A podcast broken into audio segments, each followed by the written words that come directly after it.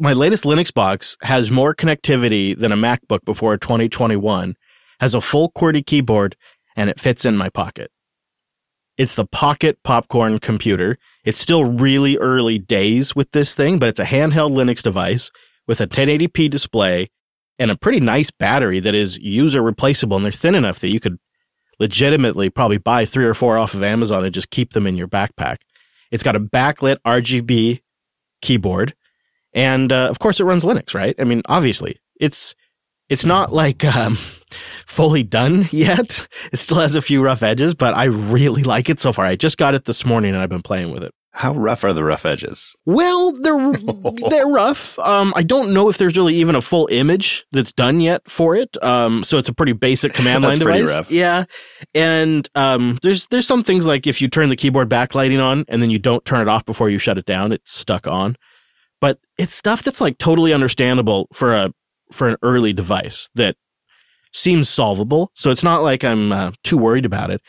And it's funny how nice it is to have something that you can pull the back off of and replace the battery. Like it just sort of, you get your, you run your finger under there and it just kind of pops right off. And it's within a second, I'm in there and I can swap the battery out. What a concept. I'm picturing an ASMR battery swap session here.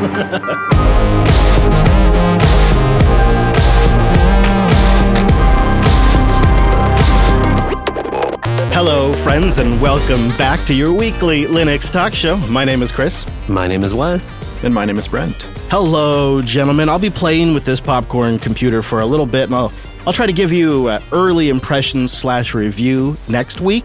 But coming up on the show this week, we've talked about a tricky problem in the past. It's Linux fragmentation in a in a way that we don't normally consider fragmentation. It's an actual tricky problem specifically for shipping applications on Linux and desktop applications. And there are several different types of technologies out there to solve this problem from Docker and snaps and app images. And Flatpak is one of the best known ones in our community and on the desktop. But recently, a very critical analysis was posted that brings using Flatpaks into question to solve the various software distribution problems we have on Linux. In fact, you may have seen it. The post was titled uh, Flatpaks are not the future or something to that effect. So this week, what we wanted to do was work through some of those criticisms, respond to the ones that make sense to respond to, and maybe even discuss some of the changes already being made in Flatpak that address some of those concerns. So in just a little bit, Will Thompson, the director of Endless OS, or the platform for Endless, over at Endless, he's sort of like the king of Endless OS, will join us to discuss some of this. And Endless OS knows their Flatpaks. I'll have to get the number from Will, but it's a lot of Flatpaks. So before we get into all of that, I wanted to say time appropriate greetings, virtual lug. Hello, Mumble Room. Good evening. Hello, hello, hello, Namaskar. we have quite the panel today, which is great because this is a topic that has been on all of our minds. And it seems every solution we've come up with has its group of critics. So I think it's going to be a good little chat. Well, before we dive into the nitty gritty details of Linux packaging, we do have a bit of early housekeeping to do today. So a plan is coming together. This is a big deal, and I wanted to give everybody a heads up as soon as possible. We're really early days into this, so I don't have everything figured out yet. But brace yourselves, we have some announcements to make. We are moving our meetup for the new server christening party to January 2nd, 2022. We're going to have a new year new server, and a new LUP party, as well as the launch of a new Linux show. So let's get this all out there. We want you to come up to the studio on January 2nd, horrible virus aside. We're going to have to keep our eyes on that because we just don't know at this point in time where that's going. So we will be keeping an eye on the news. We will try to stay flexible in that regard. And we're going to have to ask that of you as well. But right now, assuming things are okay, January 2nd, 2022, LUP from that point forward will be live on Sundays. This is a massive change, and it's not one that we're making lightly because we love our Tuesday time slot. But we're moving a few things around. We'll have more information in that regard soon. That's one of the changes that's taking effect, starting January 2nd. LUP will be live on Sundays the same time, um, I'm going to make an effort, though, to uh, participate in a live stream on Tuesdays at the regular time most weeks. I'll have more information on that soon. So there will still be some live stream and mumble attendance at that time. We'll also launch the new server. It'll be the christening party. We'll have a potluck here at the studio with the audience. And then what we'll do is we'll launch the server, we'll eat, and then Brent, Wes, and I will go into the studio and record a Linux Unplugged. And our guests are welcome to stay here and listen to us record the show live in the studio. We both have a living room, which you'll be able to wait in, and of course, the studio itself. Uh, and then that point forward, LUP will be on Sundays, and we'll also have a brand new Linux show that is launched that I'll have more information on soon that I am super excited about. So there's a ton of stuff going on. New year, new server, new LUP, January 2nd. Come hang out with us in the studio. We will also try to live stream that party. I don't know how the hell we will do that. So it's like a 50 50 shot, but you know, I'm willing to like bring us f- like a Jitsi and set it up on a few devices around the house or something. we'll figure it out. And uh, if you are in the area or you can make it, you're welcome to join us for the potluck and the new server christening and uh, the new LUP Live Day. We can talk more about that too, of course, in the post show. You're always welcome to join us on Tuesdays while we are remaining in this time slot. I think we're going to be live every week for the rest of the year, as far as I can figure, because LUP doesn't land on a holiday. So we will be live for a few more Tuesdays, and we would absolutely love to have you. So check in on us, say goodbye, maybe. Uh, you know, if you if you're a Tuesday person, and if you're a Sunday person, pencil it in, consider joining us, and hopefully hopefully you'll love the new show when it's launched and announced. But I'll have more information about that later because we have a lot more to get into. And hey, don't forget jupiterbroadcasting.com slash calendar to actually find out when we're live. Yeah, that's very, very handy. So let's talk about one of the most popular solutions to solve the Linux desktop problem. And that is really that we have so many different distributions with so many different library versions and so many different this and that's. Plus, you have a general requirement to start sandboxing applications for security purposes. If you want users to be able to download things safely online, it'd be nice that those things are limited in what they can do to a system. And it, it solves a problem. And Flatpak isn't the only one. Snaps do this, app images do this. In a lot of ways, just general containers can do this. But today we're talking about Flatpak. And I like to think of it for the end user, it solves a problem where you can be on an old version of Debian and I can be on a brand new version of Fedora, but we can run the same application. In a lot of ways, that's how it's going to impact end users ultimately. But in a lot of ways, it also means we have a way to preserve software. It also means we can run new software on old systems. And it gives users and developers predictability. You can always expect that a subset of runtimes will be supported and compatible. So you actually have a versioned thing on the Linux desktop you can target. So Flatpak solves those kinds of things with runtimes and and whatnot in there. Um, and it solves the sandboxing problem. And it also lets vendors self-host their own repositories and projects. It does support commercial software, and it also has a very popular distribution mechanism through FlatHub that is being integrated into distributions like Fedora. But nothing is so perfect that it can't be criticized. And the reality is there is quite a bit of criticism out there about Flatpaks. And the one that's really been going around this week is a criticism of some of the design choices in Flatpak. And one of them really comes down to storage and just duplication of work and libraries. Well, Will Thompson wrote a blog post this week addressing this criticism. And with Will's role at Endless, he's pretty deep in this ecosystem and is definitely one of the people to talk about this. Will, welcome to Linux Unplugged. Thanks. It's, re- it's really great to be here. Thanks for the invitation.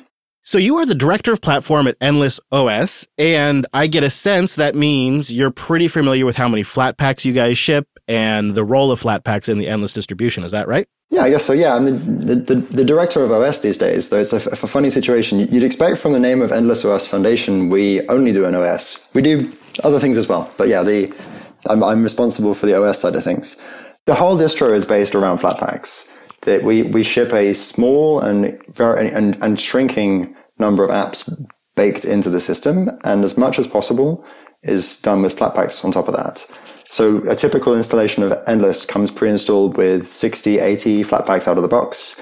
My my system right here has 160 something. Wow, that definitely is more than anything I've got in any of my boxes. So you really you're really living the Flatpak lifestyle. And so you must be just completely out of disk space because one of the criticisms I've seen is that once you have that many Flatpaks, you have a hard drive full of runtimes and duplicate libraries. Um, is this true?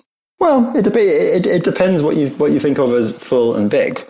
I ran some numbers on this. This was one of the things that that jumped out at me from this post because in a one of my one of the first projects I worked on at Endless was around our downloadable version. And although part of the thesis of Endless OS is that disk space, when you've pre-installed lots of offline content, is much cheaper than getting internet connectivity in a rural town. So you, you, better use the cheap disk space to store as much as possible so you don't have to download it later. But then when you come to actually people wanting to download it, you start looking a little closer at um, how much space things are using. From those 160 something apps on my system, I haven't, I can't measure the apps quite so easily. Maybe I can. We'll see. We'll, we'll do it live. um, Let's check. But, but while I type and see if I can type fast enough to type while I can talk. Hey, real time data is worth it. Absolutely. That's what, that's what we're all here for. That's, that, that's my, my fundamental point here is the data exists. You just have to look for it. So I'm running the numbers on the, on the app. So I have 56 gigabytes of Flatpak stuff installed. And bear in mind that includes a complete offline copy. No, not a complete offline copy. A, large subset of Wikipedia in t- two languages, um, loads of offline reference material in, in, video form and so on, as well as things you might normally think about as apps. And so that's 50, 56 gigs of stuff, of which 8.7 gigs is the runtimes. I'm excluding some noise around the edges for translations and stuff like that. So, you know, you may think that's you know, that's 8.7 gigs of of the of the runtimes for those apps. That sounds like quite a lot, but the basic OS is only four gigabytes. So I think if if you have a more conventional Linux system lying around, it'd be interesting to look at how much storage you have on there for the apps versus the platform they depend on. A little harder to separate them, perhaps. Sure. And if you install a like your first Flatpak, maybe it's GIMP or Steam for so for some of our listeners, you'll see a lot of runtime dependencies pull down. And it does seem like, gosh, that's a lot to install one application.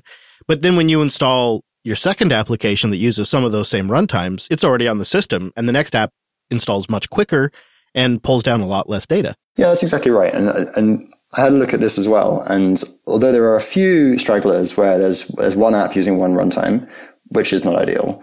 The, the, vast majority of the apps on my system are shared across five runtimes. There's more than 100 of them across just five runtimes. So I think that if you if you amortize the cost out across of all the apps using the same runtime, it doesn't it starts looking a little bit less scary compared to the initial the, the, first impression. That's exactly how I felt when I when I first started using a lot of Flatpak applications. When I went when I went all in on Flatpak applications for a few of my Fedora installs, that was essentially my experience. So let's move to some of the other criticisms just to kind of get your thoughts on it. I think one of the other kind of criticisms that resonated for me was the sandbox still allows for essentially full access to somebody's home directory where a lot of their important information would be, and it allows for writing to something like the dot .autostart directory which could just reinfect a user's system upon login over and over again. And he kind of makes the assertion that it's not like Android and iOS, so therefore it's not good enough. What are your thoughts on that? Because this is obviously an important issue for Endless. Yeah, it is. And uh, yeah, it's, it's, I think it's a little bit more complicated than that post, that post set out. Some apps can certainly write to those locations, but the, the Flatpak sandbox by default forbids all of that stuff. There's a kind of tricky balance of pragmatism and security here. FlatHub would be useless if the apps didn't work. And if the apps are written expecting they can write to your whole home directory, then they can't be made to work without that, without someone going and modifying them. And if, you know, that, that, that may be intractable right now for various reasons. But the, the, the preferred way for this stuff to work is that apps don't have these kind of static holes in the sandbox and they instead um, request access to just the resources they need. So that could be files, it could be your webcam. Hopefully in the not too distant future, your microphone will be treated the same way. Um, and the, one of the criticisms here that I think is, is totally valid is that previous versions of GNOME software would claim that if an app is a Flatpak, then it has a nice a nice badge saying it's sandboxed. Um, and this gives you this false sense of security, which I think is totally true, uh, which is why GNOME 41 um, software totally revamps this presentation. So one of the big changes in GNOME 41 was a major revamp to GNOME software, which Endless contributed a lot to. And one of those changes is that now apps have a kind of kind of traffic light system of are they safe, are they possibly unsafe, or are they unsafe?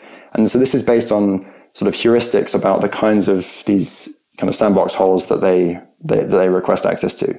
So you can make a somewhat more informed decision. I mean, whether people at the end of the day would prefer to have Zoom work or not is another question, but the, the information I think is a, is a lot less misleading these days. And so if anything is shot in the other direction, there's lots of apps which have the word unsafe near them, which, you know, they are, you know, if, if you you're taking a strict reading of this, they are. And so I guess the hope is that this can act as a stick where the carrot is better APIs for getting out of the box. Right. I wanted to recommend a really nice graphical application to review and modify Flatpak application permissions called Flatseal. We'll have a link to this in the show notes and you can open that up. It'll show you your Flatpak apps and, and it'll give you a really quick overview of what they can and can't do. And just even having that kind of information is nice. And that's something that Flatpak enables. So Flatseal is that app.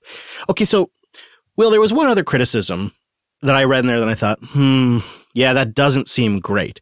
And it's when he talks about namespace collision. He says Fedora publishes a Flatpak of GIMP as org.gimp.gimp, but that conflicts with the official org.gimp.gimp that is published by the actual GIMP developers on FlatHub.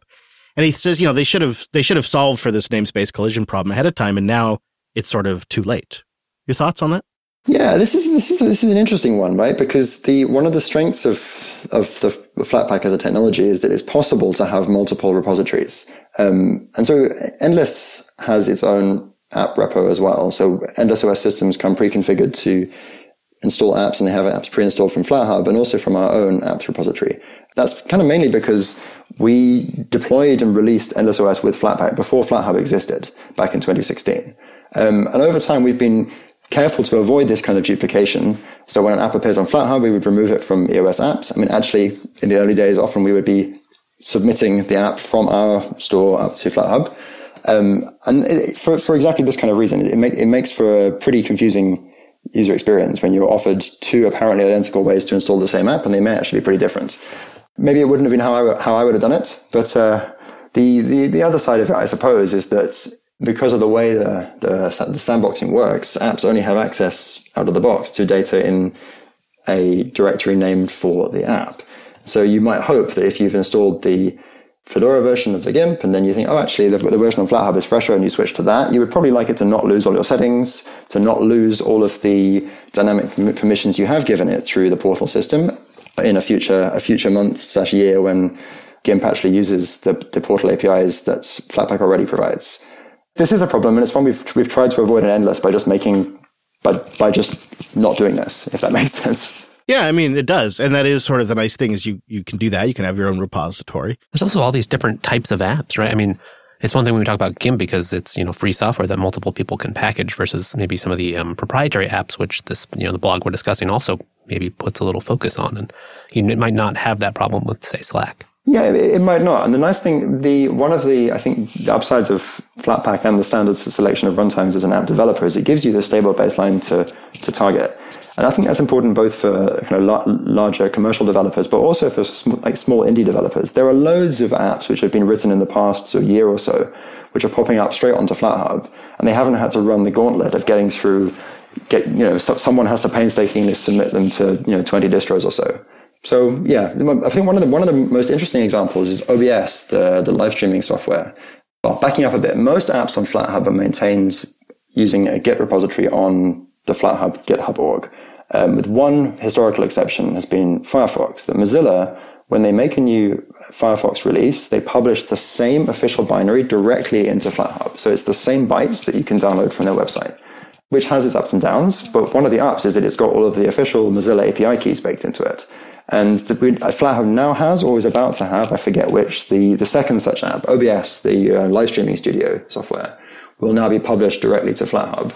Um, and again, it has for the first time, other than the, the Ubuntu package, so I suppose the second time, but non-Ubuntu users can get an officially supported version of that that has the API keys baked into it to access various web services that community source builds don't get. And by publishing it to this one place, they can reach all of the distros. That's really exciting to hear, actually. I think the other general criticism that really kind of comes down to philosophy and not really a technical criticism it's common in our community and it's one that our community is particularly quick to go to. And that is just a general criticism around the complexity of all of this.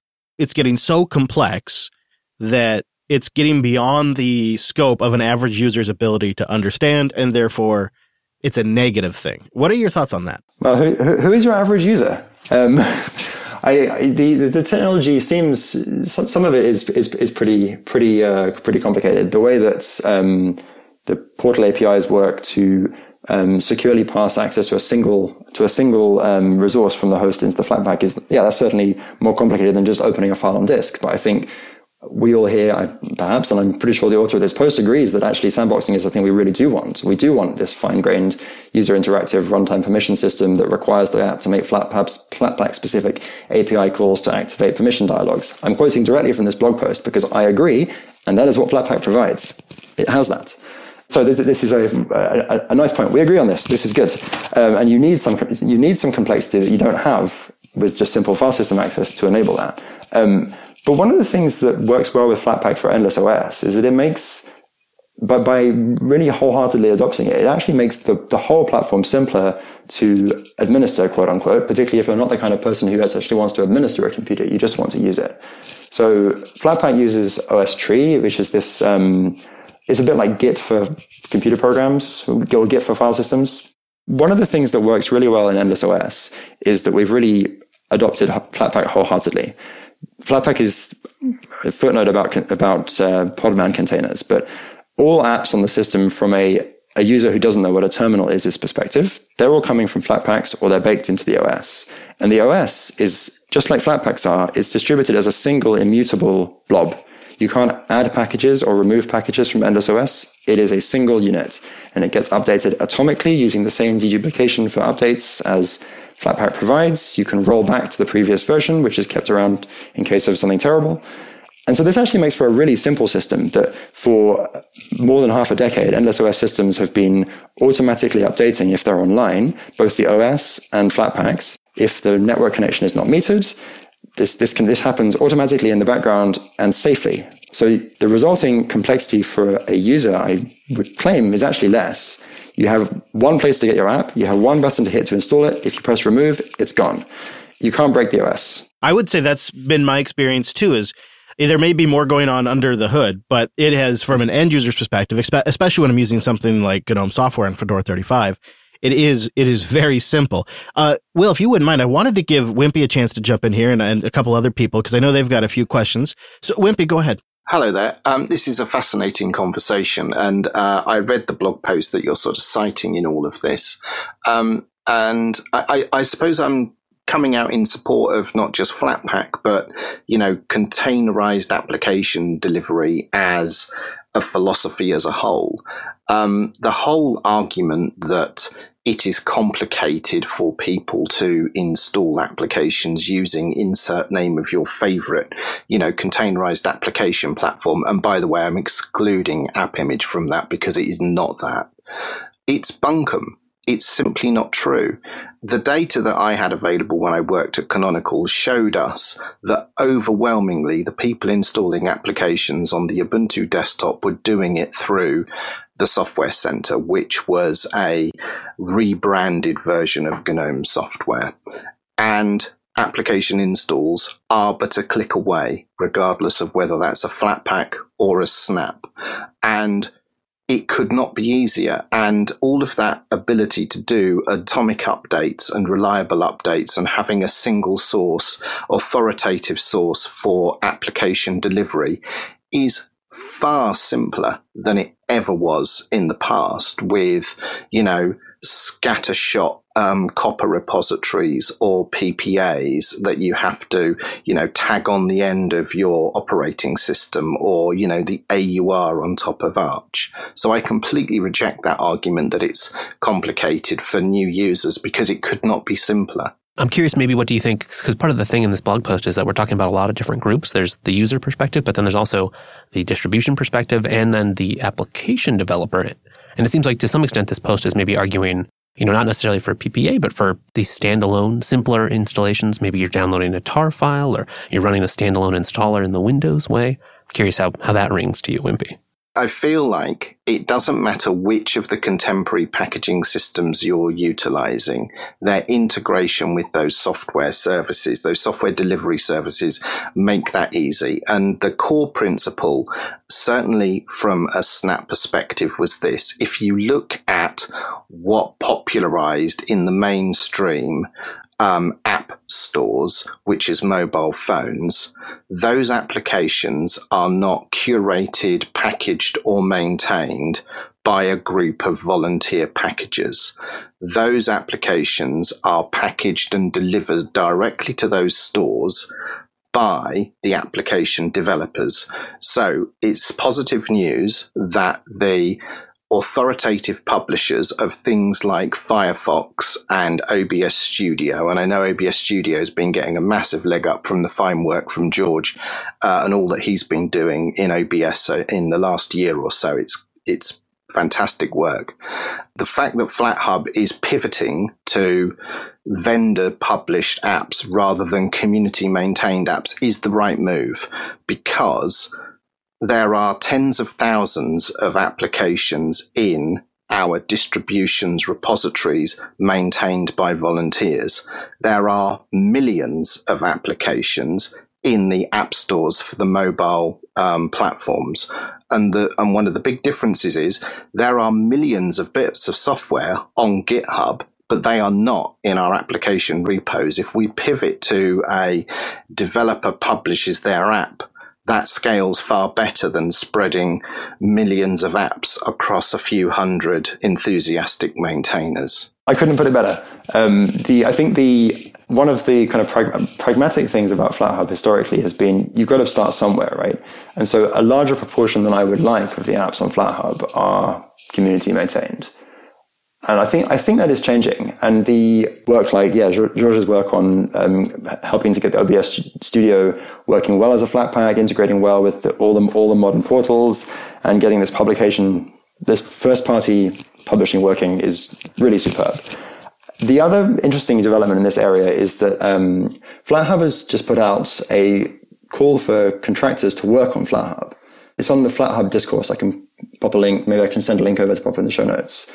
Um, so the GNOME Foundation supports FlatHub um, with various with various things, and they're looking to contract someone to work on, well, someone's to work on a short-term project around these kinds of things, around identity, being able to verify that yes, this app is published by the person who, or people or company that make the app, to the end of being able to accept payments to the app uploader, not to FlatHub, which is something that's alleged in this post, to the app uploader.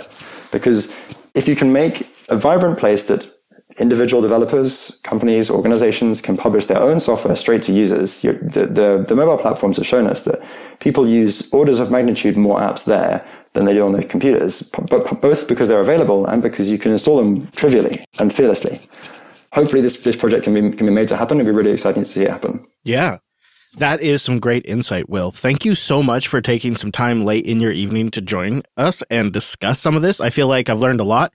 And um, I just wanted to say also thank you for taking the time to originally post your response because that's really what kicked off the conversation between Wes, Brent, and myself and and led to kicking this off on the show. So again, thank you for all your work there, Endless, and for joining us. Thanks very much for having me. It's been a pleasure. I'm glad to have sparked some useful conversation linode.com slash unplugged. Go there to get $100 in 60 day credit on a new account, and you go there to support the show.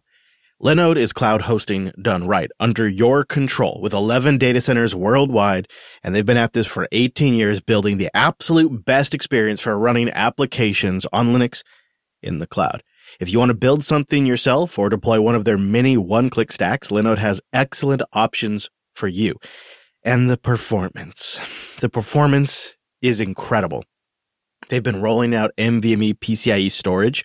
It's so blazing fast. And I just simply wouldn't host everything that Jupiter Broadcasting has built in the last couple of years on Linode unless it was super fast. You know, I'm a performance hound. Arr! Linode has screaming fast systems. If you need fast CPUs, they've got AMD EPYC processors. If you need super fast storage, and of course, they can always help you dial in the right price to performance That is something they excel at. They're typically 30 to 50% cheaper than the major hypervisors out there. They just want to lock you into their crazy platform anyways. And there's no way they can support you like Linode can. Linode has the absolute best customer service in the business. They have super fast rigs, great networking. They are their own ISP and a Linux culture that permeates throughout the company. I mean, that's why they started the company. So there's a lot of reasons to choose Linode. And I didn't even get into like the dashboard and the API and the one click applications that are so nice to use. I mean, they're there. But have you thought like how great it would be just to have your own GitLab or Jitsi server in just a couple of clicks? So I just, I really don't need to say much more because I think what puts it over the top is when you go grab that $100 and try it yourself because you get to try something rad and you get to support the show. It's a great opportunity to learn and a great opportunity to support the show. Linode.com slash unplugged. Go get that $100 and 60 day credit on a new account and support the show. Linode.com slash unplugged. Now, Chris, I think we have about two more criticisms that are worth mentioning. You want to want to pick it up there? Just a few more from the post. One that's probably definitely worth talking about because it's one that end users are going to experience is it is complicated when it comes to specific software packages that require drivers, like NVIDIA video drivers, like the Steam package, because you could be on like Ubuntu, I don't know, 1804, and Flatpak can't do anything about your kernel. It's, it's got to work with the host kernel's system. So it will then have to pull down a runtime that matches your specific kernel. So if you can imagine on the back end, that's a lot of work. It's a lot of different runtimes and it, it isn't an elegant solution but it feels like the kind of problem you do solve for fragmentation. And yeah, it's a little bit technical on the back end, but as long as the end user experience remains consistent and the developer experience remains documented and workable, it actually seems like it's a pretty good compromise despite its complexity. But in all of this, I think we've kind of gotten a little carried away conflating a few technologies. A lot of things are getting thrown around like containers and sandboxing and the implication might be in these conversations that you have to have flat packs or snaps to have sandboxing. But that's not necessarily the case. And Neil, I think you wanted to expand on that. It's actually never really been the case that security, sandboxing, these portals, and all that stuff are necessarily requiring you to change the way the application is built and distributed. Because the OBS Studio RPM in Fedora, for example, or Firefox in Fedora when running on Wayland activates those portals and does all the same things. Your general computing experience can be m- more consistent in this regard if application developers know how to code to these APIs, whether it's shipped as an RPM or a Flatpak, a Snap, a Debian package, or even just a bloody tarball that you download uh, or, or an app image. And I, I don't think it's a good idea for us to conflate the two because that leaves a large gamut of applications that can benefit from these technologies when they cannot be distributed that way.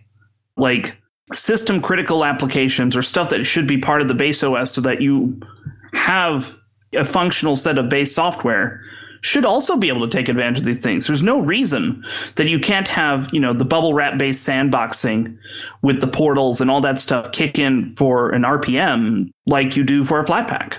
Neil, I'm curious if you have any uh, insights into how Fedora is approaching Flatpaks and especially some of those um, namespace concerns that have been floating around.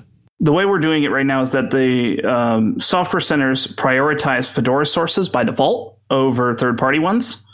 So there's a priority level, and ours is higher. And if you click the button to install something, it will prefer the Fedora source over, you know, and a third party one if the identifiers are the same and the user hasn't changed any settings. The reason why this comes up actually is a fairly um, interesting one.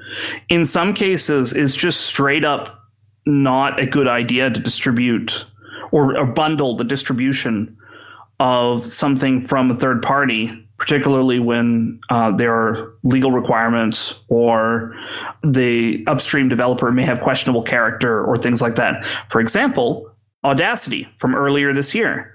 The stuff that they're shipping has some of those things going on, but the Audacity RPM and Flatpak from Fedora don't.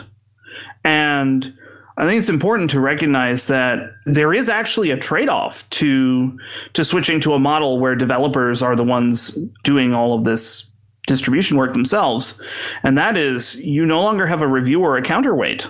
That may be fine. That may not be fine. It really depends. Like a big part of in the Android ecosystem, you know, I know a lot of people were talking about this about how, you know, people use apps more on Android and iOS and whatnot. But like in the Android ecosystem, there has historically been a problem of malware before you know google started getting into it and started digging into all the things. And even with all that it's still a problem because at the end of the day the developers have no check against them. There there is nothing checking them. And yes the linux distribution model is certainly not perfect. And you know maybe a balance of the two is certainly better. But like let's not get carried away and throw out the baby with the bathwater. It's still valuable to have people being checks against each other to make sure that we're all doing a good job here. Yeah, especially with security in mind. Uh, Wimpy, it looks like you have some thoughts, and I know you have some experience on the deduplication conversation here. Can you fill us in? Yeah, so on the proliferation of libraries and what have you, there are mechanisms that exist in Snaps and Flatpak that allow you to create reusable runtimes, which still means there is some duplication, but that duplication is one time only for, you know, a common runtime that exists across you know most applications that you're going to run on the desktop. But this is one of the sort of prices you have to pay for containerized applications that it does come with that sort of bundling approach and there are technologies that are growing in popularity that address some of this in order to trim out some of that duplication of files. And I'm not going to plug this too heavily, but you know, where I work now, we have an open source project called Docker Slim, which does precisely this. Using dynamic and static analysis, will pull out all of the cruft that exists in Docker and OCI containers. And there's no reason why those technologies couldn't be applied to the Linux desktop space. And speaking specifically about the Linux desktop, there are two very important points that people need to get on board with regarding, you know, contemporary application delivery on, on Linux, the Linux desktop. The first is if you install, let's say Google Chrome in the traditional way, you download the RPM or the deb from the Google Chrome website and install it on your system go and strace Google Chrome when it starts up and go and look at just how much grubbing around it does in your home directory, trying to hoover up everything it can learn Uh-oh. about you and your system. And you will start to appreciate the efforts because I know that the Linux desktop users, a huge percentage are very privacy orientated, privacy conscious people. These sandboxed applications prevent that kind of, you know, just pillaging of your information and data before you even go to a website and you get, you know, tracked and traced there. So consider that. The sandboxing does play a role in protecting your privacy. You need to be thinking about that. And the other is this. All significant investment that happens in the Linux ecosystem today is in container and virtualization technologies. It is a multi billion dollar industry. Desktop Linux cannot refuse to get on board with containers and VMs as part of the OS landscape in the future. If we do that, we are paving a way towards obsolescence and irrelevance because all the significant development is in those technologies and desktop Linux users need to embrace this sort of it's an inevitable future. If we if we resist it then it's over for us you know there there is no future. So it's a matter of embracing the technology the people that are competent and capable improving and developing the support around those technologies. And you you do a great job of putting it all into perspective. What we have to keep in mind is desktop Linux's bread gets buttered by the enterprise side. I mean, even like we've talked about recently here on the show, Pipewire is the direct result of businesses investing in automotive Linux. And what a lot of very clever developers have been very, very good at doing for a long time is leveraging the investments for enterprise Linux into desktop technologies. And that's what's happening here. And I think you make a great point, Wimpy. It's kind of like even if even if you wanted to make the argument, well, the other desktop operating systems don't have to do this. Well, they have a different business model. No, but they are.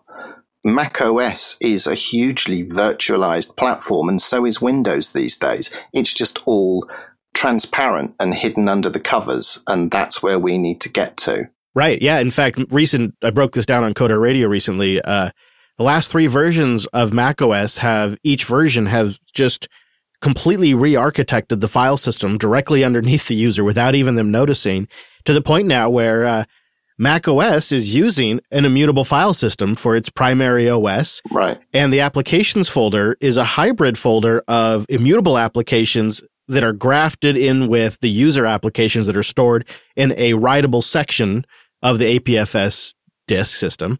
And uh, when they reboot and and like uh, stuff like that, they're checking like the signature of a snapshot image and they're booting into a snapshot. And then when they do updates, they're doing like the immutable switchover and reboot, like, like we've been talking about in desktop Linux now for years with some of these things. And they just incrementally rolled it out in the last three releases. It's also important to note that for both Windows and macOS, they did it without changing the way developers deliver applications. That's a huge difference from how the Linux world is approaching it. And that's, I think, a big part of why people are resisting so hard. Because the in the commercial world, it is recognized that you cannot screw with people when you are trying to improve the user experience. And that is something that I don't think enough people on the free software side actually understand. We probably need to wrap it here because we have to wrap up at some point. But the other thing that's been interesting is I'm really getting a better sense of what the future looks like for FlatHub, and I think I'm good with it. I think that's actually going to be a good thing. If it's some kind of paying mechanism that I'm comfortable with, assuming that it's something that's nice and clean and, and doesn't feel gross, I think that's going to be a great direction for FlatHub. I mean, something we've kind of talked about needing more widely in our ecosystem, right? And I mean, so far there's been various attempts, but none of them that are necessarily widely successful. Yeah, yeah. I mean, I think the uh, Elementary OS App Center has uh, proven it out right. on a right. on a certain scale, and I think FlatHub would be the next scale up. And it's the thing that we've always looked for, even back when we had quite the software store on Ubuntu. We really always wanted something that was cross distro, and a few different places, even the Lindows folks took a crack at that, but nothing quite like this. And part of it is because Flatpak is solving those fundamental issues. And then FlatHub is just a front end on top of getting access to the stuff and making it simple for the end user. But with all of that, I think we'd just like to leave it to the audience. So if you'd like to give us your thoughts or your opinions on this stuff, or perhaps you think we've missed something, please do let us know. Sometimes the, the pushback emails are our absolute favorite emails to respond to. So go to linuxunplug.com slash contact and share your thoughts. Now we did a episode, Linux Unplugged 431. That's three episodes ago on Command Line Love, which was a bit of an homage to uh, the Ubuntu podcast segment. And we keep getting mail from that episode. It's just incredible. So here are three from that. Kostas wrote in and he says, as a programmer, I would fight tooth and nail before anyone took my command line away from me. That said, I am familiar with two situations where the command line is a no-go. Any device without a physical keyboard at hand, mobile phones, tablets, integrated gaming PCs, think Steam Deck or its myriad predecessors, including my beloved One X player. These devices rely on software keyboards which are ill-equipped for regular usage of the command line. I would have to totally agree. And Chris, maybe that device you teased in the pre-show is maybe solving that for you. He continues, the lack of English language skills is the other situation. Let's take my parents as an example. Greek retirees with a past end of life iMac that I'm about to install Linux on. My father was coding on a ZX Spectrum in his 20s and relied on books translated to Greek to get him going. I doubt he would be able to deal with man pages written in English to get stuff done. As far as I know, And correct me if I'm wrong, command line interfaces don't get translated as much as graphical ones. I believe that we can find a lot of people in communities where mobile phones are their primary computation device and English proficiency is low. The command line is cool and powerful, but not always an option.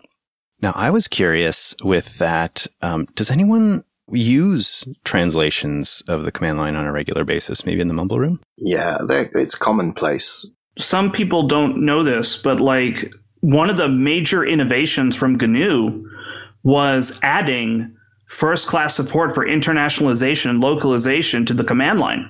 It didn't really exist in this the way that we have it today in Linux. It it didn't exist before them one of the reasons why the GNU core utils is so complex. I know a lot of people say uh, use BusyBox or like um, or some of the other ones because they're simpler, whatever, less bloat. A lot of the bloat actually comes from the fact that they made internationalization a first class aspect of their user space, and that has actually carried forward to most of the important command line tools like your package managers, um, your your um, monitoring utilities. A lot of those things tend like even Docker has translations. Podman too. Like it's it's a fairly common thing. Maybe not man pages necessarily because the man page translation infrastructure kind of sucks. But even with that, go look at your file system sometime. There's actually a good chunk of translated man pages. Crash, I wanted to give you a chance to jump in because I think you've been involved with some of these translations. I speak Spanish and German, and I provided translation for a couple of distributions and open source projects, and they actually get translated. I mean, the output from the command line, one of the biggest problems I had when I started using testing is I needed to set my command line to please do the output in English because most developers when they output in English when they look at the bug. So a lot of the command line utilities actually are doing output in your language. The only thing that is not translated, it's it's usually the flags, for example, R for recursive or stuff like that. But otherwise, it's actually the output is actually really good in in non-English languages. Okay, that makes me feel a little better. I wasn't quite. I, this is why it's so great to have an open mumble room because I just really wasn't quite sure what the answer was to that. I felt like man pages that made sense because there's so many alternatives online now. Right, it's an area we're kind of kind of blind to. Yeah, it is good to hear. There's a lot of work though getting done there. Listener Kevin quickly mentioned and remind me, which I forgot, that um, in Brunch with Brent with Stuart Langridge, uh, he mentioned that search engines are in essence a command line prompt with an understanding by the user that no mistake they make can harm their system. So check that out. We'll leave a link in the show notes. Mind blown. Mind blown, right? It's a it's a command line that average users have just adapted to. They've gotten used to. For a little piece of uh, maybe some spicy mail that we got, Forrest Lake writes in, Hey team, just listen to your command line love episode. I hate to say it, but that's the biggest bunch of elitist BS that I've ever heard. You, the show and guests always talk about productivity and how shaving off time can have such a big impact on your day. But we expect people to waste time jumping on forums asking the hyper intelligent gurus how to do things on the command line. That is a waste of precious time and very unproductive, as the general response for the elite is Google it. I'm not here to give you answers. You need to learn young Padawan. I've been a Linux user since the 90s and will always look for a GUI way of doing things as the forums provide no answers for people without receiving some attitude. If there was a GUI solution for every problem just like Windows, then the year of the Linux desktop would have been in the late 90s or 2000s. I guess the question is, do you want Linux to be omnipresent or an OS distro for those who camp in the forums? That is a very strong opinion. I have used Linux since the 90s and I could probably count on one hand how many times I've actually gotten like an STFU go Google noob kind of response. Uh, it did happen more often in the early days in, in IRC, especially when you come like charging into a room and there's like a conversation. They're all in the middle of like some heated debate for like the last half hour and you pop in there demanding an answer. Yeah, sometimes you get told to, uh, you know, take a hike. That used to happen more often, but now we have so many platforms that are like specifically set up to come ask your question and get an answer. So the context has been set. The table has been set for you to come and ask your question. Then I find that to be a lot less of, of an occurrence. And then when you participate in more niche down communities like the podcast communities or a distro specific community or a project specific community, you find even nicer people there because it's even a smaller group of people that are generally like minded because they're organized around something. And so it's pretty common in those groups to have like people around that are like sort of the unofficial welcoming committee that are generally very nice on outreach. I really don't find this to be an issue. And I'm just kind of using nearly 30 years of experience to derive that opinion. So from that, it's your experience, but that's not everyone's experience, right? That's what I, that's what my conclusion is from that. I think the other thing I just wanted to point out is that the response of how people talk about command line tools and the functionality of command line tools, those are two different things. And I'm not saying command line tool for every situation, but how people tell you how to use them and what they are capable of doing are two separate issues. Right. And of course there's the there's different modes here, right? You mentioned productivity in the, the feedback and yeah, okay. I mean, if you're having to learn additional tools, that might slow you down now, but you also have to think about the long term and some of the reasons we love the command line is because if you if you do have stuff to get done, it can often be one of the most efficient ways to do it. Command line tools are just software in the same that graphical applications are software. And there are graphical applications that are complex to use, like DaVinci Resolve, and I had to spend hours watching videos and reading documentation to even scratch the surface of what's possible with that software. So I think it's fine that if you are doing something complicated, you might need to seek some resources, reference material, tutorials, user group in order to learn how to manipulate that software to do what you need to do. And I don't think it's strictly the preserve of command line applications. Very well put. I mean, I've seen some really complex enterprise applications that, you know, you have to send end users to training sessions just so they can master 10% of its functionality.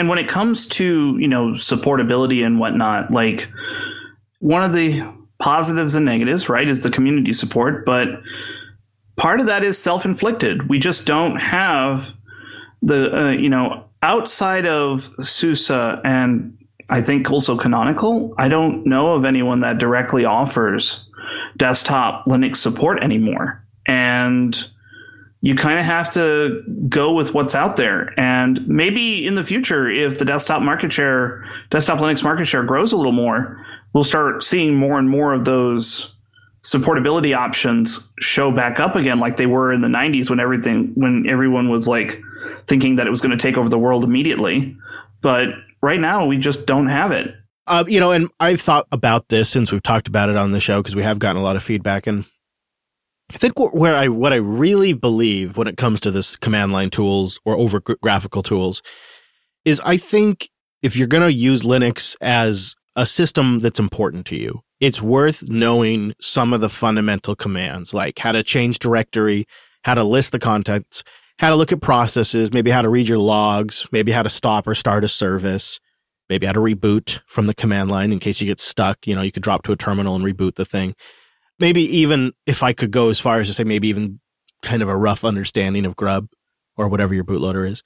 You know those i think are are things that are worth investing in that you know you spend your you spend four to six hours learning that stuff. You know maybe you even spend i don't know 48 hours but it'll pay dividends for 15 20 years. Maybe not grub. Well maybe actually i mean hell i still see systems with lilo so that's a scary thought i know i saw a vendor system running linux 2 recently no yeah with an apache an old version of Apache. Oh my god! so you know, it's just like and and I you know the commands work, right? Cut on that box, figured out how much disk space was available. You know, did the old df, figured out how much disk space was available. It was valuable still.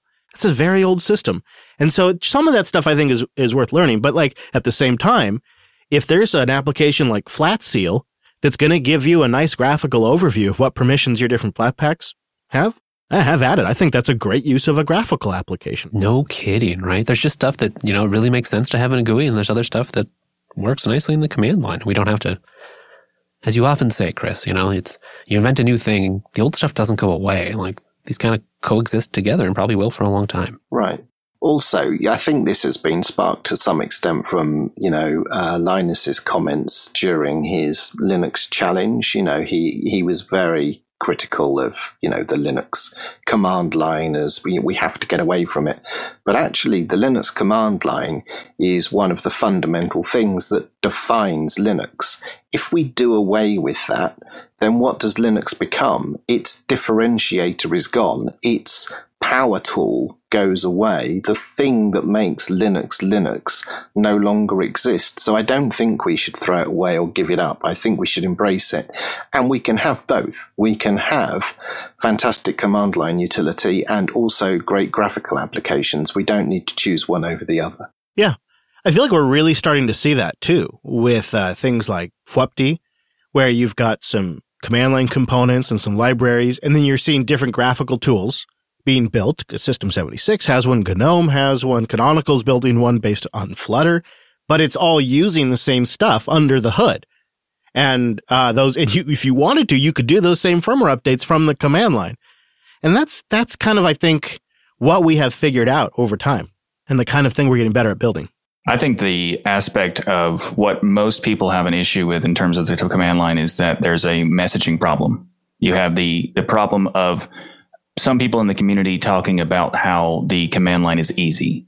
And while it is efficient, 100% agreed there, you can do a lot of things faster in there. Well, I wouldn't say FFmpeg or anything like that, but there are certain levels of complexity that the GUIs offer, like Wimpy said. But I think it's more of the messaging that people often say it's easy or simple. And when you're talking about people who just get started, there's not really a fair association to easy or simple. What what they what they think is easy what they think is simple is going to be different than a lot of people who use those terms. That's a good point. Hello, Michael. Good to see you. I think what really kind of bears your point out is I think of it in some ways, FFmpeg is such a great example as simpler than the GUI because I've got a terminal command, I've got fish installed, I type FF, and like the whole thing just auto completes. I hit tab, I change the file names and hit enter. And for me, that's simpler than launching a GUI. But You have fish to help you. The poor soul who's working with the distro default of Bash or God forbid BusyBox SH or something got nothing. Yeah. They got nothing. no, it's true. And if you do FF play or FF MPEG or FF convert, tac tac help, you're worse off than you were before you started. No, that's it's absolutely true. I was really just making the joke that you know if you if you've been do, using something for a while and you get comfortable with it, it obviously is the easier. That's the best part about command line tools is it's very easy to develop a rhythm for how to use things. And that's where we keep coming back to this. You know, um, to what extent are we embracing what we expect new users to know, and how much do we expect them to embrace the new platform they're coming to and, and learn the tricks of the trade there? And it seems like it's often a balance. Where is that line? Yeah, exactly. Okay, well, we got to wrap it up there. We could keep going all day, but uh, listen, the change is in the air, and we'd love to have you show up on a Tuesday while we're still here. See you next week. Same bad time, same bad station. I know, I know, but come join us on a Tuesday, hang out with us, and if you're around on a Sunday, our virtual lugs getting together at noon Pacific, having a good old time talking Linux open source projects and things they've been working on, and all kinds of folks from around the community pop in there and have a good time. It's nice. And then your mumble's ready to go for the show. And then in the future, when the show's on Sunday, well, you'll know where to find us. If you're in the industry, be sure you're not missing out. Go get Linux Action News, linuxactionnews.com. Don't miss an episode. Join us back here Tuesday at noon Pacific, 3 p.m. Eastern at jblive.tv. linuxunplug.com slash 434. See you next Tuesday.